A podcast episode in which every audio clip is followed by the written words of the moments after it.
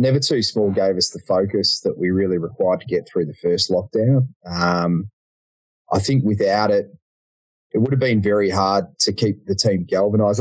It, well, the reality is it would have been very hard to keep the team together because uh, you wouldn't have been able to stare down six weeks or whatever would potentially come down the track and just keep all those salaries on full time. And it, I guess that was one of the the positive things that kind of came out of it all. We were able to keep everyone on full time throughout that period.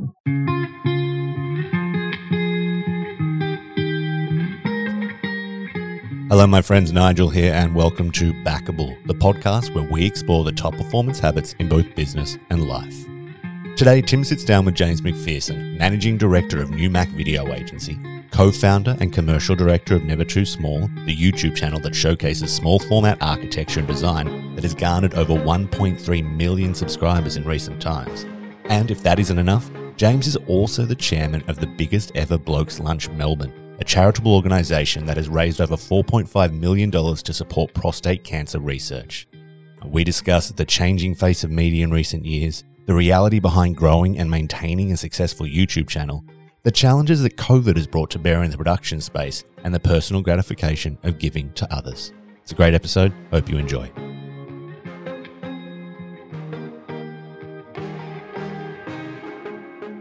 I want to obviously get into Never Too Small because you know you're in the top one percent of content creators in the world, which is regardless of everything else. I mean that's the fact. It is a milestone. Like it's a four minute mile, I reckon. like to be honest with you, but in Newmac, I mean you're a traditional high end production company for many years. You've moved from a service based business to creating your own product, being Never Too Small. But can you take me back to prior to the launch of this? How did you even get to the point of that transition because I think in there is some there's some magic whether you admit it or not. Not many do make a leap and be successful at it. Yeah, so so that was a good potted summary. I, I guess it uh, goes back about ten years that New Mac's been around, yep. and uh, of that ten years, Never Too Small's been around for about two and a half. So if I'm kind of going back three years and painting a picture, New Mac's a, a content creation company, principally video, uh, working with brands and advertising agencies to create branded content. And probably the first five years of New Mac's story was just one of really constant growth. Uh, I think we arrived at a good time in that kind of time between tape to digital, uh, when uh, the, the industry was pretty much run by TV cameramen working on their days off. Yeah, right. And became a bit more professionalized and I think there were people entering the market who'd probably picked up these skills at university doing um, TV journalism, and certainly that was the case with New Mac. So we picked up corporate clients and really grown, if I reflect on it in quite a lazy way, certainly growth was easy back then. Right. Uh, so five, five years on, New Mac's grown from a, a sole operator to a team of about 12 FTEs. And it was a big show and you needed to jam a lot of content, a lot of video into the top of that to make it work. And I guess that time then kind of is overlaid with a, a real change in the industry where companies uh, like some of our clients back yeah. then, the Telstras and the University of Melbourne's and whatnot. Like, why are we paying for all this content to advertising agencies and small companies like us? We can do this in house. And that was a thing that really rolled across all our customers at once. And at the same time, the advertising agencies had the same mm. notion. Well, let's bring it in house. And um, really, within about six to 12 months, we probably lost about 50% of our total revenue and wow. it was a real shock. It was a real shock to us. Was that in the first five years, James? Sorry, just to, to get the timings right. Probably timeline. This is probably year six, year seven, where we've reached the um, zenith of our growth, and we never really kind of got to the point where we got on top of it. We just kept growing, but never focused on making money or yeah, business sure. principles. So I think it was a it was a certain immaturity there, and in around year six, really, it it, it kind of stopped, and that that was probably where the seeds of Never Too Small came out of because it was like, we, we, need to change what we're doing. James, can I pull you back before we jump there? Because you said something that I do want to pick you up on, which is lazy growth. Because I, I, I know you're a humble guy, but I've never met anyone with lazy growth. I mean, you must have been doing some quality work because I mean, there's a lot of people listening here will be going, geez, I'd love six years of lazy growth, but I, I don't want to dismiss the efforts you went to, even though it might have not been what we'd say um, strategized growth? Yeah, another way I characterize it is just 100% word of mouth growth. Right. So where there was no systems uh, really to support sales because sales just happen. Yeah, right. And I think that that was the shock really. Once you then get to the critical stage and you relied on word of mouth growth for such a long extent, we got to the point where, wow, we, we need X amount coming in mm. per month. And once the tap was turned off from really that word of mouth growth that we just relied upon, or when one or two customers that really represented too much of your total turnover yeah. just stopped spending, it just it fell away very quickly. And that's kind of where we found ourselves about 2018. So was it a combination of obviously having a couple of key clients that bought the content in house, but was it then supporting an infrastructure without a systematic way of approaching growth? Because I, I, don't want to sound too fluffy, but yeah, I mean, you obviously were doing something very well. Even other companies then weren't growing at the rate you probably were during that initial six years. It's it's entirely possible. Look, I, I, don't, I don't think we were entirely special. I think we okay. were pretty good. You know, I've always been able to look at competitors and you know see the one or two that I really admire yep. and and look to the good ones are still here. I, I think they grew differently. Yep. I, think we grew in a non-strategic way. I think that was appropriate characterization. And what um, would you do in reflection of that? Because I know we. I want to get to the excitement of of never too small, but uh, in reflection, would you have changed anything now? Well, I guess that's the beauty of making mistakes in business. You need to make them before you can learn from them. And um, look, what would I do differently now? I would probably have team members who I uh, empower to make better decisions as opposed to just letting a lot of decisions go unchecked or require, they were required to be made by me at that time. I, look, I think I just, I reserved too much of the decision making within myself and particularly as it related to production systems and areas of the business, which I probably wasn't best to make the call on. It's an interesting thing in reflection of what you've managed to grow in two years, regardless of the humility you'll put around it, is exceptional. And I think in terms of an operation, how you're running that now, there's probably some lessons that have been pulled from the first, you know. Oh yeah, yeah, absolutely. So if I was to compare and contrast what we are now to what yeah. we were, yeah, please. It's just more of a discipline around costs, really. At the end of the day, I think when you're growing fast, it's just so easy to, you know, grab that Salesforce subscription, go the HubSpot one, layer them upon layer, buy the gear, get the operating leases in, and we, we did. We just found ourselves in that situation that we had the cost structure that reflected a bigger business, but without really the rigor that I'd bring to any growth now. Yep. That every ongoing cost you're actually having a much harder look at as yep. a team. We we actually ask the harder questions around these things.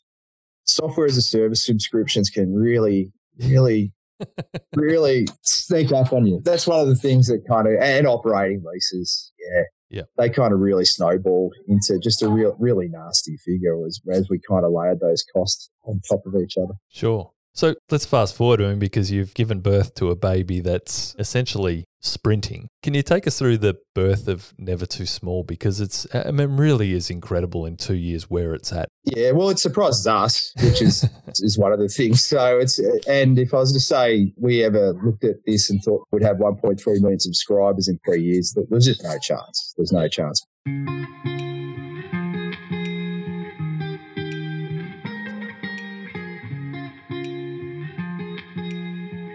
So if we go back to the yep. the origins of Never Too Small, it kind of came out of that really difficult period for us because I think we just recognised we just weren't going to be able to do what we did. Uh, big businesses weren't going to pay us the kind of turnover that we'd just been able to expect year on year, and we had to become masters of our own destiny as it related to content creation. And the first thing was, what do we do best? And it was narrative driven documentary style storytelling. And we just thought we, we need to be able to showcase this. And I guess it's a cliche and it's not a new thing in um, production, but it was like, what are our studio projects? What are we working on? Mm. So, you know, certainly not an original idea. And I, I put it to the team. I said, guys, what's adjacent to our interests, things we love and passionate about, yep. we can make great content about but also do it in a documentary style storytelling format that I can use to show clients what we do. And uh, we we pinged a few ideas around. Uh, you know, some of them were kind of I love beer and wine, so and and look to be fair, some of these ideas are still on the back burner. We were actually about to embark on a documentary series about uh, social housing because we're based in Collingwood. Uh, it just that one didn't get off the ground for various reasons. But our editor, Colin Chee, lived in this small apartment. Uh, he just bought probably two years before. And um, it might be about four, 40 squares on Spencer Street. And he just had begun this process. I think Marie Kondo had come out, and there were a bunch of similar books about really minimalizing your life and simplifying your life, breaking it down to things you control. And I think in the process, Cole was searching for apartments, small apartment design and interior design, and there was just nothing out there. Right. So he pretty much stumbled across really this unmet need because he's like, well, geez, I'm not special in this respect. A lot of people live in one bedroom apartments. Yeah. So he said, look, I, I want to make a series about small format design. So he presented it to the team. We just said, go for it. So he kind of got a few of the guys together. And on days that we weren't producing content, I think it was over a period of about six weeks. He made about three films focusing on small format design. The first was with the local architect, Ben Edwards, who had run this project where he created a one bedroom hotel room in an old 1960s flat, which is episode one, if you check that out. And fundamentally, Ben's creative concept was, well, how can I take this real estate product, which wasn't particularly valued, ground floor facing a fence or something like that, but in a really good location and, and turn it into fundamentally a mini luxury design showreel. And that was um, called Mini Lux, the apartment. Yeah. I guess one of the interesting things that Colin brought to it was he said, let's also, and this wasn't something I'd thrown at Colin, it was actually his idea to his credit. He said, I, I want to do something quite simple. Uh, I, I, want it to be something that I can do with a one person camera uh, show. So that's just a, a cameraman going out, setting up a camera, doing the interview and shooting overlay. And I, I want to be able to do it in a short amount of time. And he'd really taken inspiration from Monocle and the New York Times. And that was the kind of discipline he overlaid over this as a exercise. So they went out and they made three videos. And of course we published and then there was nothing. It was just crickets, like, you know, chirping. no, no, no one, no one bloody watched it for three weeks. It was awesome. It was an awesome film. Um, and it sat there, you know, all right. Well, let's keep, keep publishing them. And I think Colin started on a once a month publishing schedule. So it was pretty low frequency. So wait, wait a minute, James. So you're saying, just so I understand, you were having a pivot moment in your core business. You've invested yep. the excess time into a project. You've done it on, we like doing this and we're good at this, so let's give it a go. You've spent the time and resources six weeks to get it. You've published it, no traction, and you've gone, let's double down. Most people would pull it at that point. In AFL parlance, yeah, nah. Um, it's but it's a bit of it's it, it's a bit of both because I guess we were fulfilling our core purpose, which was to make good content because we're making yeah. good content. Yeah, so yeah. The reality is, I don't know if I ever expected that we would find the audience we would. So I guess it was a success from my point of view. It was doing exactly what I wanted, creating a beautiful serialized piece of video content that I could share with clients if you know what I mean, say, well, hey, hey, this is like something you could do for your branded content idea. But what it did, what nearly happened at this point was um, we got busy at work. We got really busy again and we didn't publish again for another three months. But in the time in between, we're really busy. Uh, the Google algorithm picked up episode three and it went gangbusters comparatively, but it, it gave us a start. Yeah. And um, as soon as we got within the algorithm, uh, well, the algorithm started recommending this content. Uh, I guess the way it works is if people watch it, engage with it, they're going to recommend it again. So once we got started, we were started because people watched it, it got recommended more. And um, probably three months later, Colin said, James, uh, here's a thousand dollars. And that was our first thousand dollars of AdSense revenue. Yeah. And I guess I'd never appreciated as a business owner that you could actually make money out of this because we, would never approached it from that point of view. Yeah. So I said, that's quite interesting, Colin. Let's make some more. Um, and really, that there on in, we were publishing. And of course, we never really made the money that covered the cost of the exercise for the first year and a half. But I think what I was sufficiently encouraged by was that it just grew month on month as far as audience numbers went. So you had a bit of a sense we're onto something. And really, this kind of overlaps with a period where I started working with Philonomo. Uh, yeah, full disclosure, so, we've worked together before.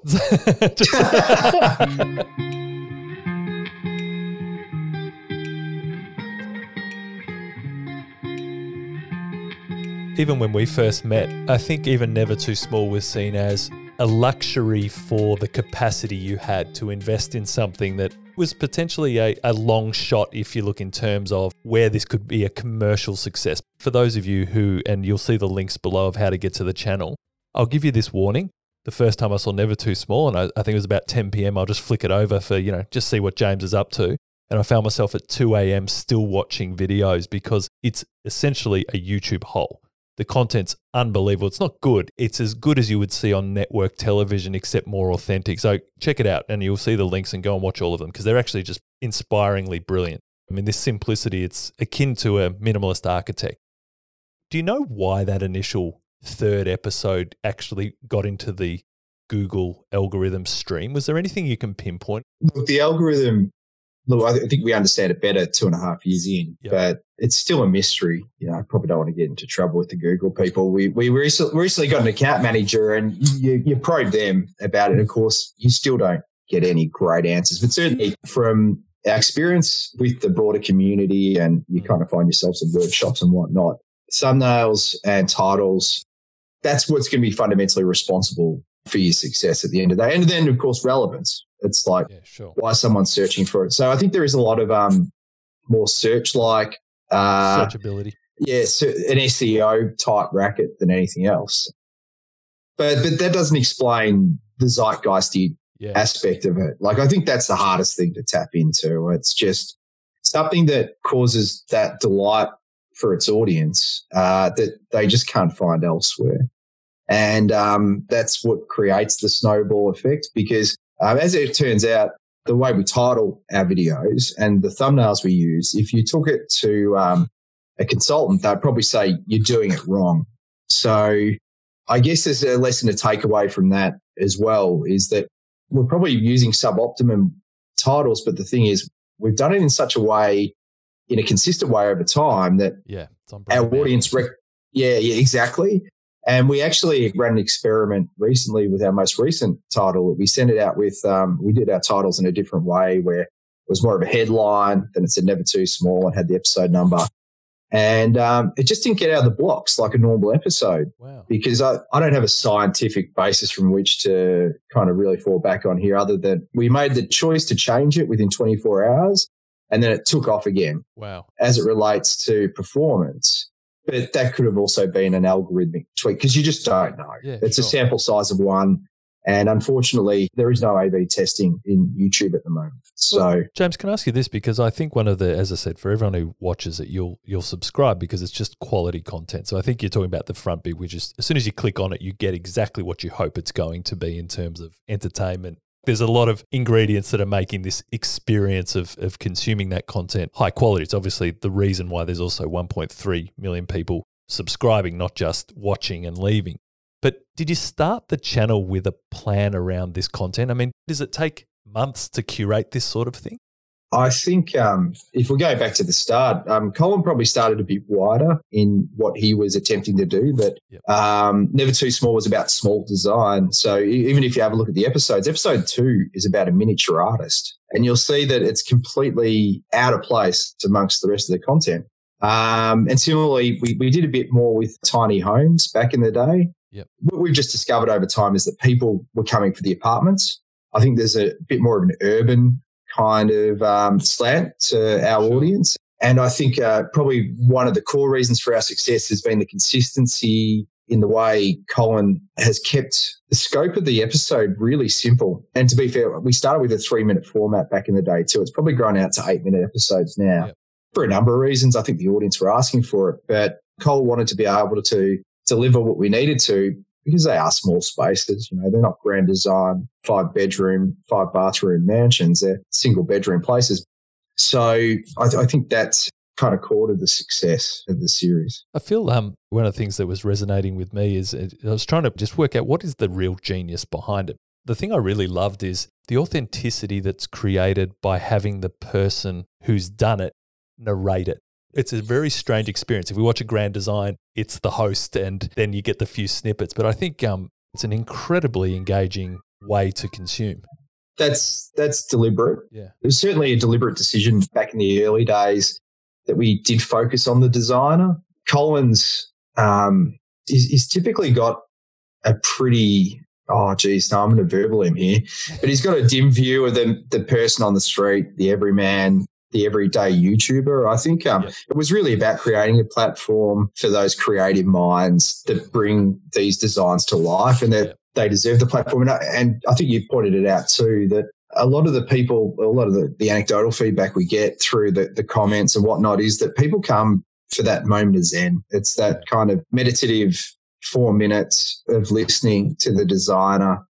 Uh, we don't use any tricks with the videos. Like uh, you'd be surprised with how simple they are. There's there's no sliders or gimbals or anything like that. There might be a drone shot only when it actually is called for, but it, it's a lot of static shots just showing design in a very slow I don't know, there might be a bit of a slow cooking kind of overlay, but it's done slowly. And that's what they come back for, I think, more often than not, is that just little moment, moment of calm.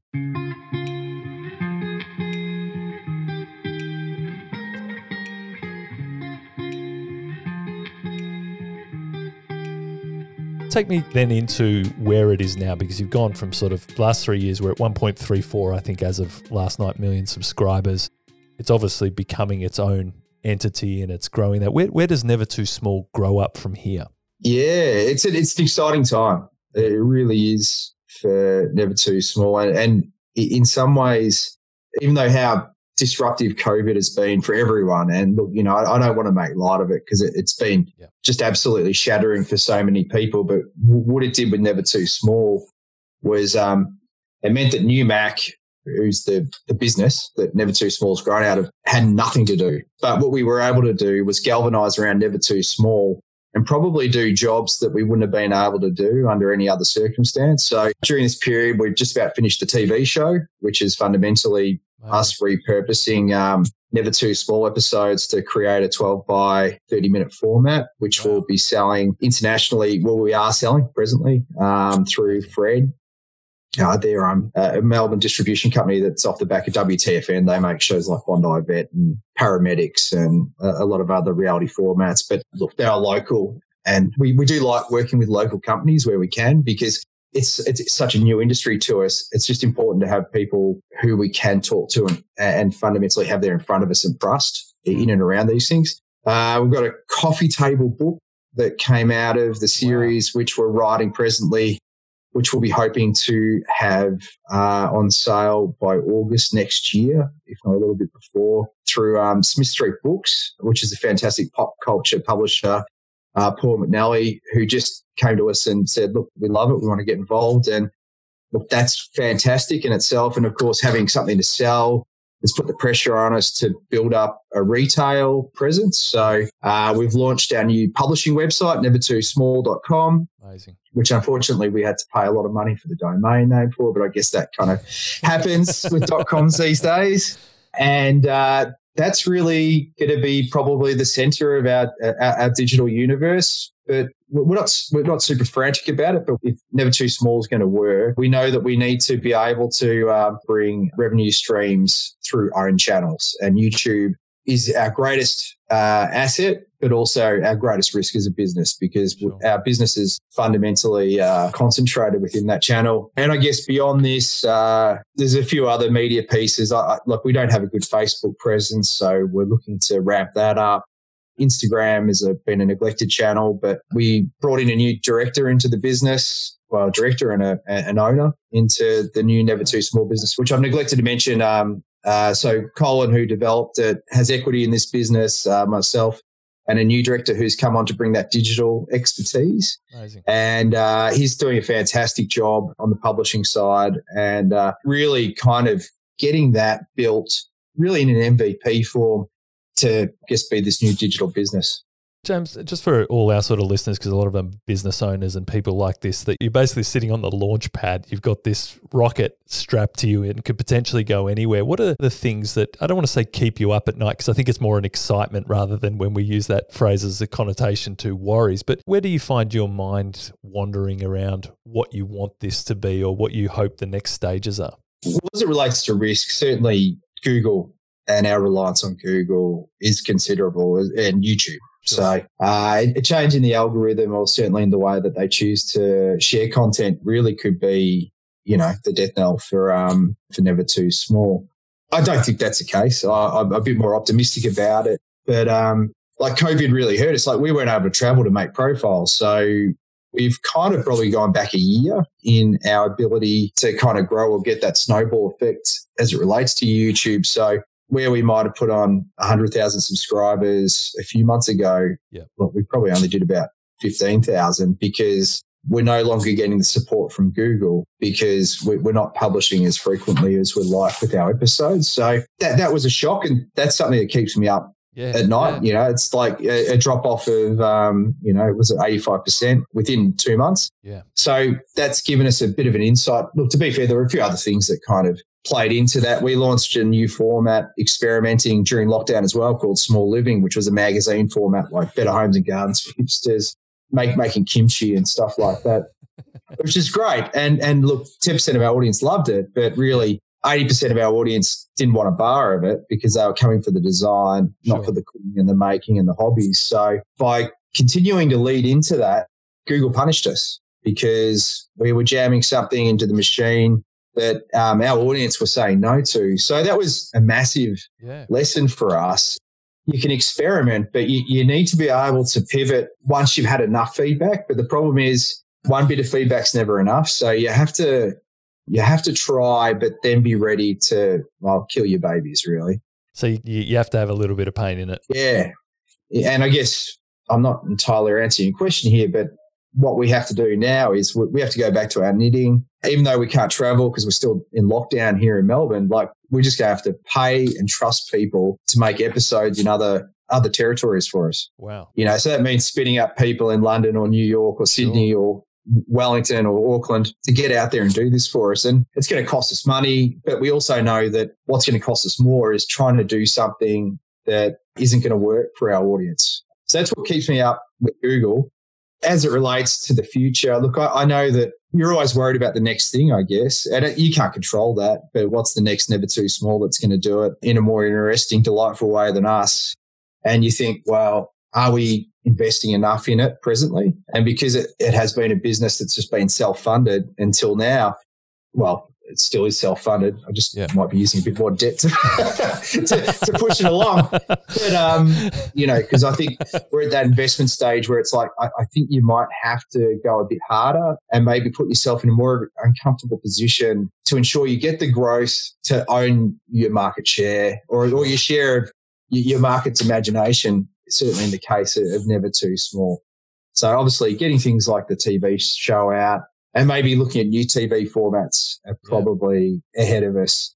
But most importantly, finding a way to actually, well, I know we're talking to a business owner audience, so it's okay to probably talk like this, but we, we need to find those products and services that we can actually sell to people who have that affinity for never too small.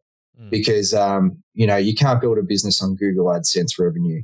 And certainly that's come home well and truly for us in the last few months. It's quite fascinating, isn't it? Because it, re- it, really is new media. I mean, you got 1.34 million people, and it's still having to do the fundamentals of any business. Let's diversify our income streams, work out where our opportunities are, run experiments, take the rap on the knuckles when we get it wrong. But it's it's almost um, it's a business on steroids, isn't it? Because you get the lessons a lot quicker. Instead of a decade, you get it in 10 minutes. It's exactly that. And I guess the the scary thing is it's not widely understood. Uh, mm. it's not widely understood by the people who work for these companies to a large extent because it's all algorithmically based and they keep their, their, their, cards so close to their chest. And then it's like means, well, you're going to have to potentially find the right partners. And then it's a case of who do you trust? Where are these people in the world? You know what I mean? Yeah. Well, everyone wants a piece of you now. You're a rocket well, ship. They do and they don't though, because it's a big show out there. Like we're minnows still. Yeah. Like we're we're tiny when you start looking at the the broader market. So we, we've started to have some of those interactions. But as it relates to the top thousand YouTube Yeah. channels or whatnot, we're we're we're, we're, we're miles off. We're miles off. Fr- From an Australian perspective, I think we've only just found the scale that at least we can have conversations with Google. If you know what I mean, like, like they, they actually recognize you as Yeah. being alive, as opposed to just being, you know, a set, a set of numbers that they'll let an algorithm deal with. Yeah. Yeah. And, and that, that's been one of the nice things. And I guess that's a scary thing for other people entering this space. Jesus, it's a big journey getting there. If you have to get a million subscribers before Google actually recognizes you're alive, that's pretty frightening in itself. James, are you enjoying it? Oh, absolutely. Geez, if without getting too dramatic, if we didn't have Never Too Small, we'd be in a very difficult place at the moment. Yeah. I think there'd be a different shape to our business because unfortunately, my former business model from 10 years ago, I think it probably had reached its use by date. Yeah. It either had to go to a point where we could grow indefinitely by kind of hitting that right price point, you know, probably on the, the cheap and nasty side, or you had to get smaller and just more expert and kind of go to the top of the quality pyramid. Look, the reality was uh, we were probably closer to the top, but had a cost base that needed to be more going dead the other way Yeah, to actually sure. make that work. So, uh, am I excited about it? Absolutely, because I've we've got a business in which we can actually enjoy the dividends of our creative endeavors. We're, Yeah. We've always been on the supplier side where we've been creating, you know, beautiful creative and content for brands direct companies and advertising agencies to deliver to their direct clients. And now we get to be our own client.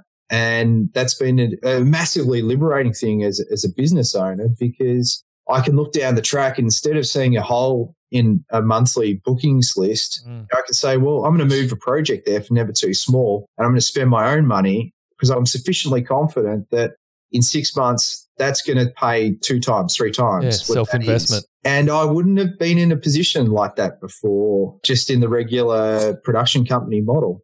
Oh yeah, sorry. One of the other exciting things is, of course, we, we we've and this is an amazing thing for a production company because of Never Too Small. We've been able to have our first interaction with Screen Australia. So we've been making films and Yeah. content for eight years, but we've always been outside that space. But of course, because of Never Too Small um, and through one of their YouTube programs called Skip Ahead, we're actually getting bookings coming through from Never Too Small that the team can deliver. Yeah, that's it's it's it's hugely exciting. Hugely exciting.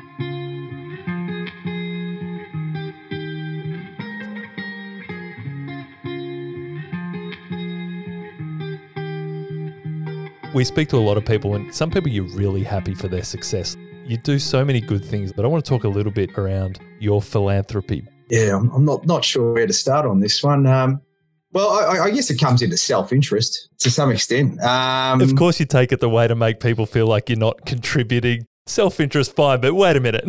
well, well, actually, let- oh, well, let me let me kind of be a bit clearer. Please. When I say about self interest, um, I work with an extraordinary group of people to help uh, really much needed funds for prostate cancer research.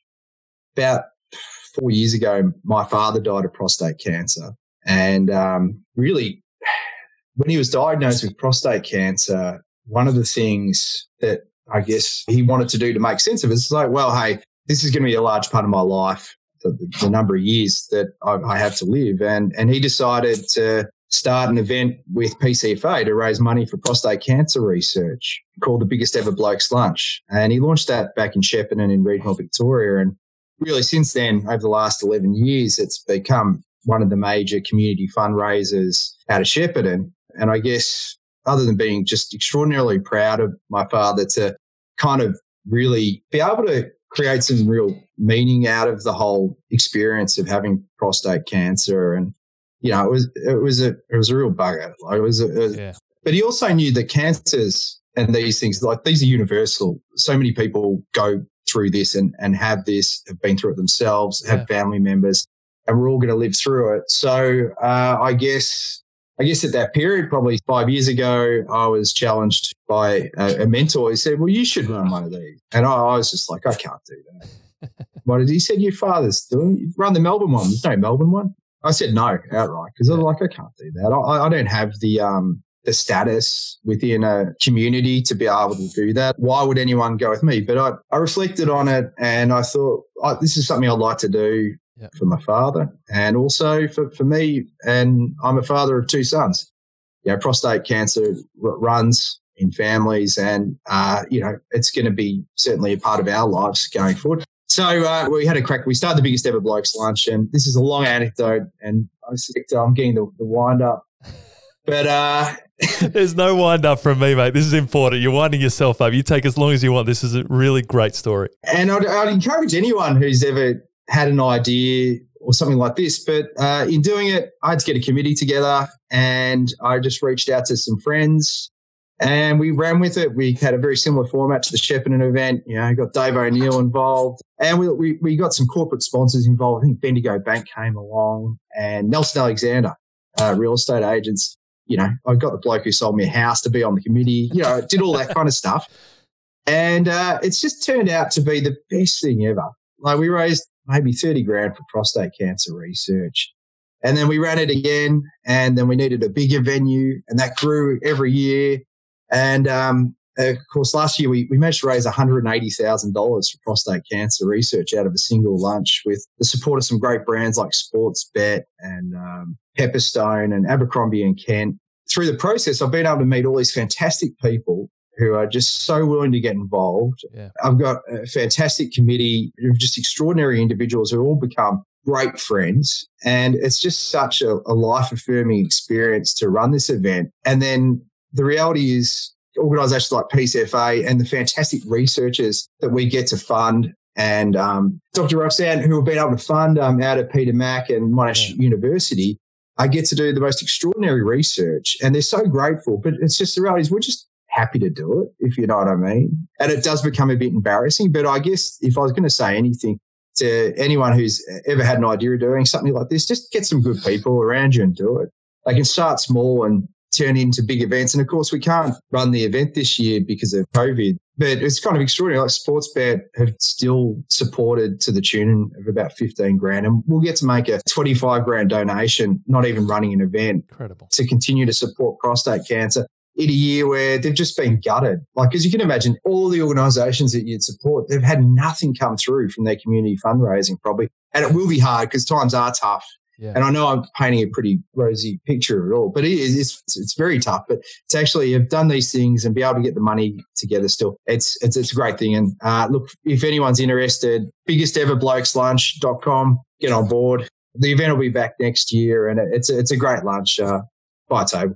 Absolutely. And James, I, I, wanted to bring that up because I think for all our listeners here, and I know we're curating an audience that believe in doing business right. And I think when people put together the timelines that you've been speaking about. You had your business, you're going through some tough times in your business, your dad's diagnosed and getting sick. On top of all of that, you then decide to pick up a major event and contribute not only to his vision, but also the local community in which is going to take a lot of your time and energy and then you get some success like you're having at the moment with a new brand. I just think that we're all cheering for your ongoing success. And I just think that's what business is all about. When it's easy to say, no, I'll focus on myself, contributing to others and doing that. And it's an amazing event, and the links will be on there. Everyone, please get involved. Follow James, follow the things that him and his team is doing. But as I said, I think he's truly one of the good blokes and um, deserves everything coming his way in the in the years to come. Because watch this space; it's an incredible thing. We're excited, mate, and thank you for all your time and sharing so honestly your story because it is. It's really inspiring. You're very kind, Tim. It's been a pleasure. Thanks, mate. Thank you. Champion.